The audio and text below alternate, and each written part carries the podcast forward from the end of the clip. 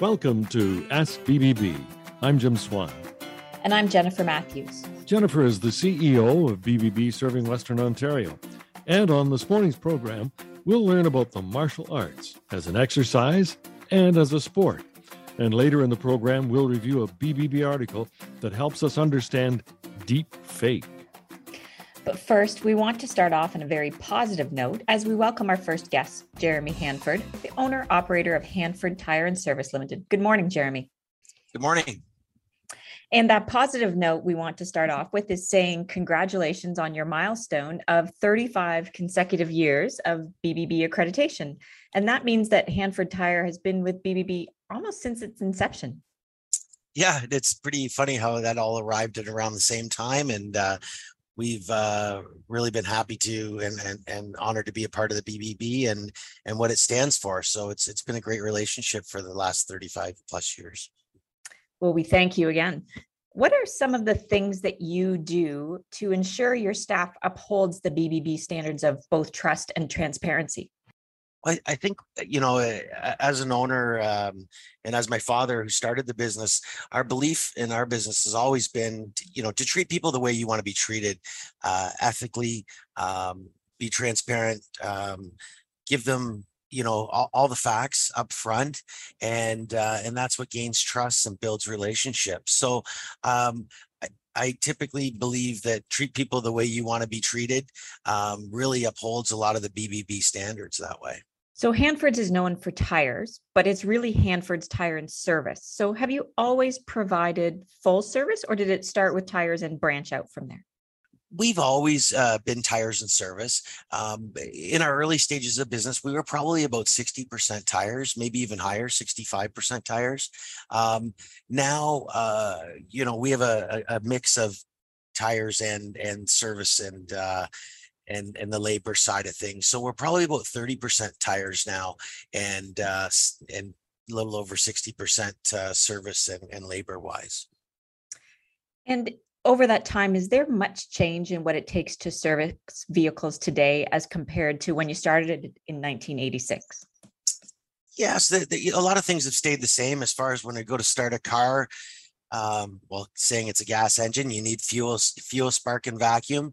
Um, but you know, we went through from carburation to fuel injection to hybrid, now moving into electric. So there's been a steady change, but the basics of car maintenance um, outside the electric side of things, oil changes, tune-ups, tires, brakes, has relatively stayed, you know, fairly similar. It's just a little bit more efficient.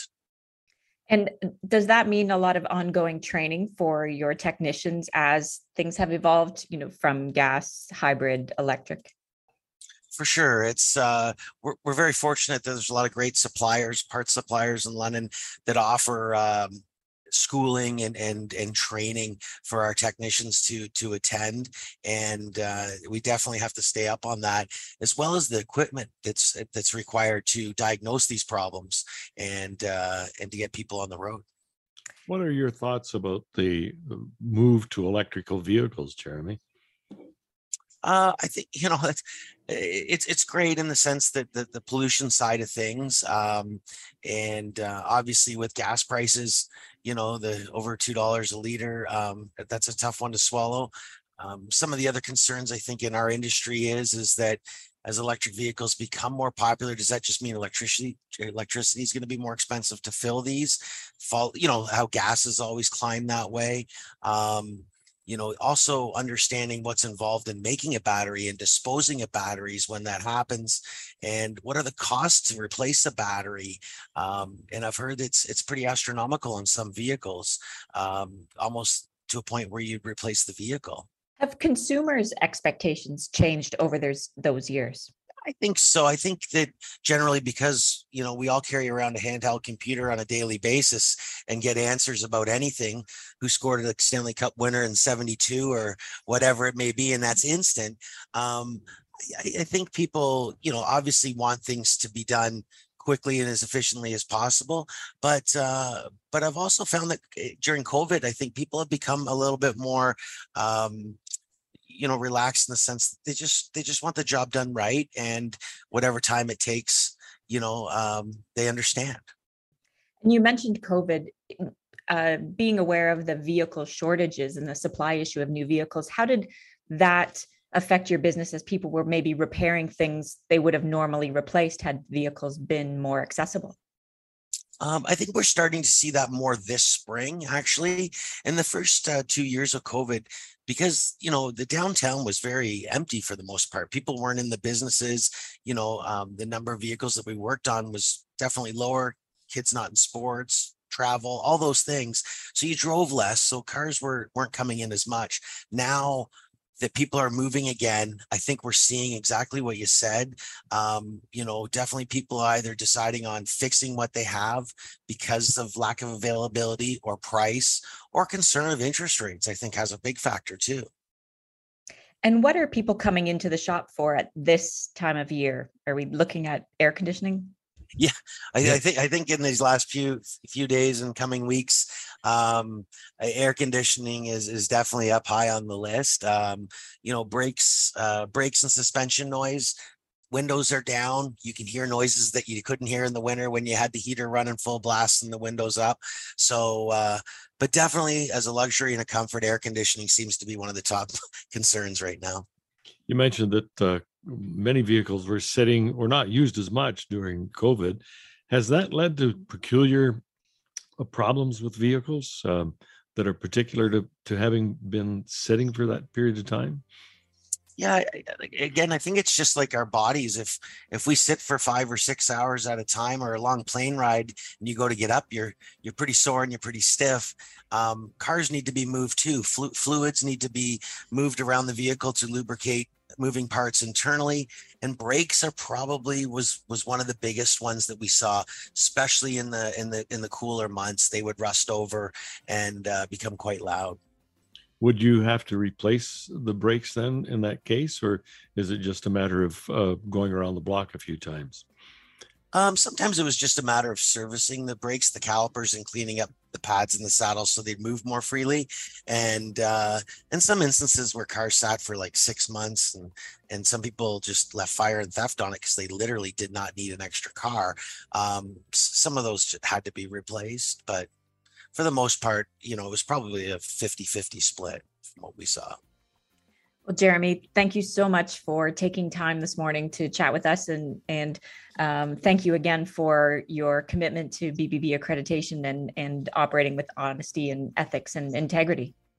Thanks, Jennifer, and thanks, Jim, for having me. It's uh, been a pleasure to be a member for the last 35 years. And always a pleasure to talk with you, Jeremy. Jeremy Hanford is the owner operator of Hanford Tires and Service. And once again, congratulations on 35 consecutive years of BBB accreditation. And you'll see the BBB seal at Hanford Tire, the sign of a better business. Do you need to be an athlete to take up karate? Or if you take up karate, will you become an athlete? Stay tuned.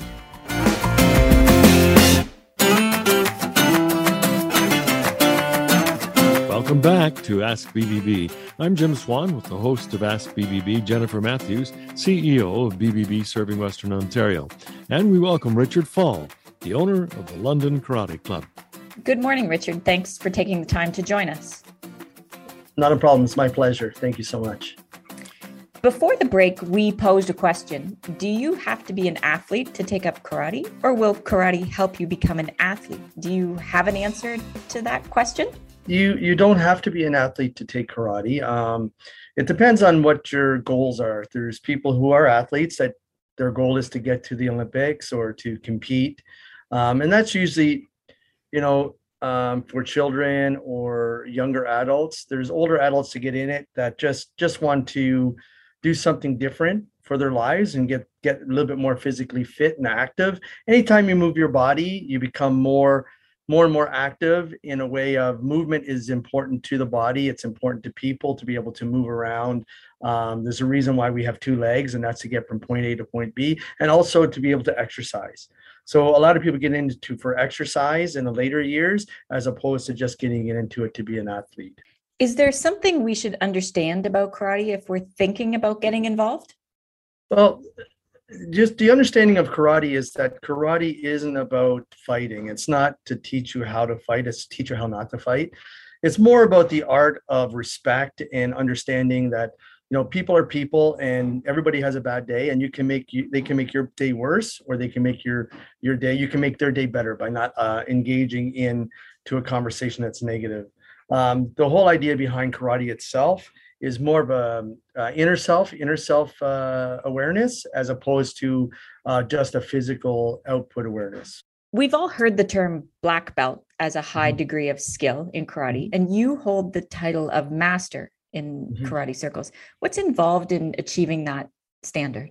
Um, if you were to put, uh, if I was to take um, uh, the belt system as a school curriculum here in, in Canada or US, um, Kyu belts, which are kind of white to say white to brown belt, are more or less like elementary school.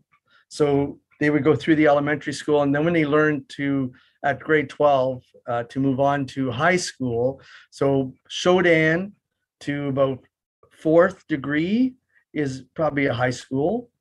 Okay so that's that's progressing towards mastery. And then when when you get your fourth and you're going for fifth and sixth it's more like a university. Okay and then eighth uh, eighth and ninth eighth would be more like going for your masters in your in your university. And then 10th would be more like uh, you being a professor of your skill so uh, the the um, the ninth degree that I hold, which is a, a, degree of mastery, was given to me by my teacher. It was his decision to give it to me. I I didn't um, I didn't ask for it. Uh, it was my skills that got me to where I had to be, and my years of training that got to me where I had to be. So it takes many many years. I've been doing it for 42 years now. So it takes many years to get to to this to this level. Richard, is there a ritual surrounding karate and and maybe for that matter most martial arts? And how much if so how much of a role does that ritual play? And how important is it to developing skills? Okay i wouldn't necessarily say there's a ritual. Uh, we do bow when we enter the dojo or into the into enter the the training area. Uh, we do bow to the teacher we do bow to the assistant instructors and we bow to each other. It's more of a sign of respect of the space. So if you walk into your house it's like taking your shoes off so you respect your home enough not to drag the outside into your house. So it's the same idea. So when you bow in the training area, you're kind of getting rid of all that negative stuff that's outside and you're kind of bowing to make it you for you. So it's it's you're now cleansing your body away from that stuff and you're going into something new. The thing with the etiquette is to show that I'm willing to bow towards you and you bow towards me to sign that I'm not going to harm you, you're not going to harm me.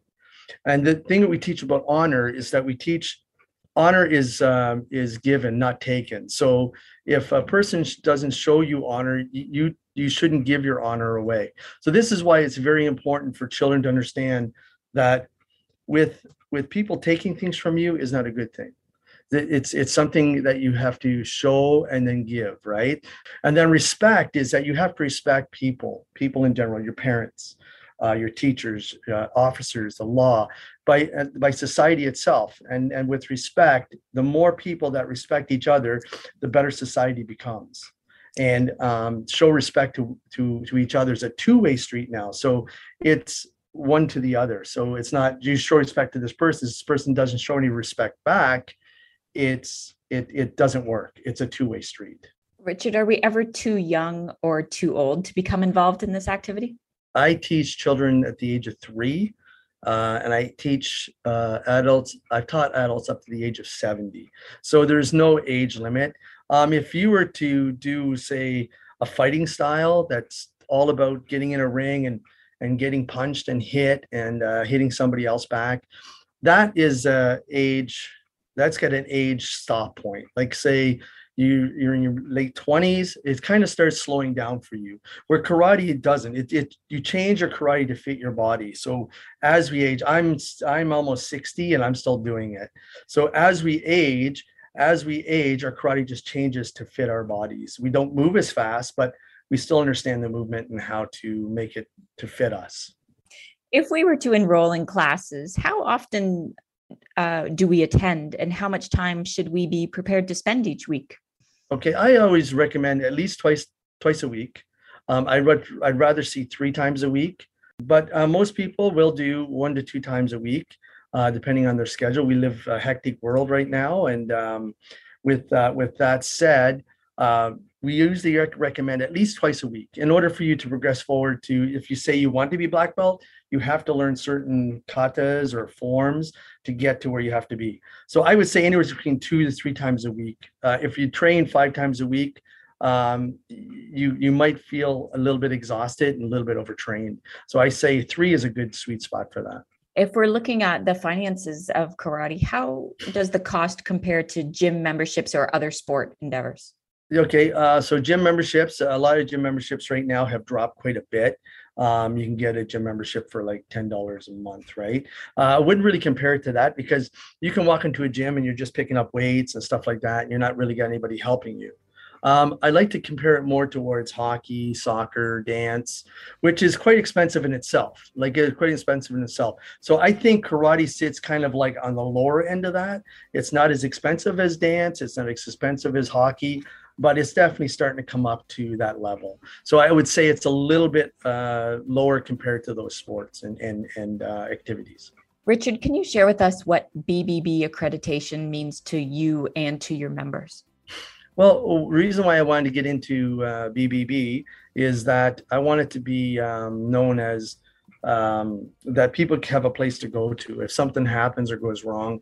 Um, people can do a, a bad um, review on Google, and um, I think you guys research it a little bit more to where to see if the the the um, review is viable or not.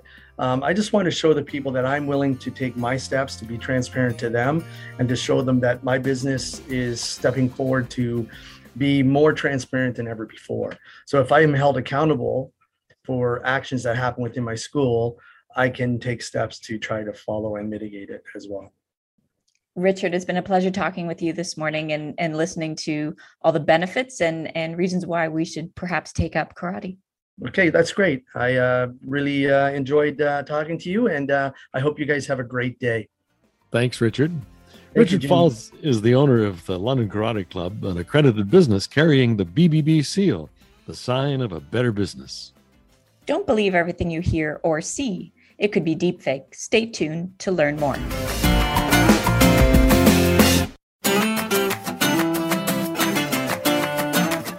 And we are back with more on Ask BBB with your host, Jennifer Matthews, CEO of BBB Serving Western Ontario. Okay, let's get right into it, Jennifer. What is deep fake? Well, Jim, it's the dark side of advancing technology.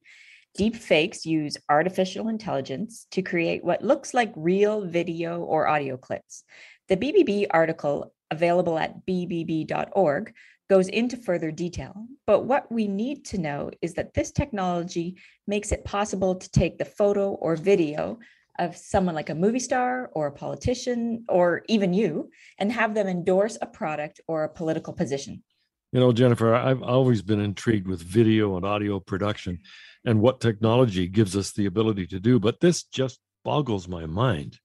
So, what BBB wants people to be aware of is that just because you see a video or hear a sound clip, you shouldn't always take it at face value. Look a little closer. There are signs like blurry spots, double edges to faces, unnatural blinking, or no blinking at all that are the telltale signs that it's a deep fake. So, Jennifer, what about audio?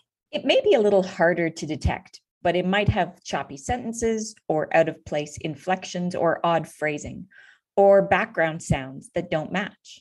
So, besides spreading disinformation with deep fakes, how are the scammers using this? Well, it is possible that scammers will use deep fakes to impersonate your loved ones. If you receive a video or audio or even a call, make sure that it is indeed from your son, daughter, grandchild, be especially suspect if they are asking for money or personal information. Wow, it's hard to realize that this technology is so sophisticated that it could let a scammer pose as someone in, in a real time call. And that's why BBB cautions that you should be very careful with what you post online. The only way a scammer can make a deep fake video of you is if they have the access to a selection of photos and videos featuring your face. Stay alert to the possibility of impersonation and make sure your family knows about deepfakes and use caution when posting things publicly. What are what are some of the other cautions in that BBB article, Jennifer? Well, don't make financial decisions based on viral videos. If a celebrity insists you invest in Bitcoin or donate funds to a specific charity in a viral video, do some research before you send money. Scammers would love to get their hands on your money by impersonating someone you trust. And don't assume an online persona is the real deal. Whether you are hiring a new employee or contacting an outside vendor, don't assume someone exists just because they have video, photos, or audio on their online profiles. And protect your business accounts. Use multi factor authentication on all systems to prevent scammers from using a deepfake to hack your account and impersonate you. And further to that, train your employees to recognize deepfakes. Ensure your employees know what to look for, especially if they are in charge of your business's finances or assets. And again, be cautious when sharing information digitally.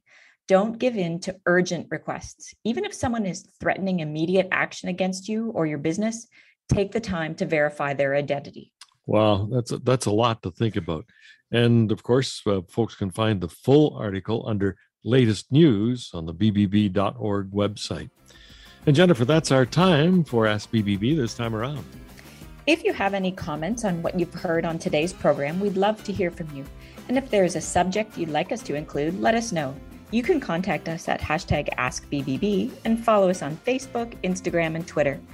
Thanks for listening this morning. I'm Jennifer Matthews. And I'm Jim Swan. Remember, always look for the BBB seal. It's the sign of a better business.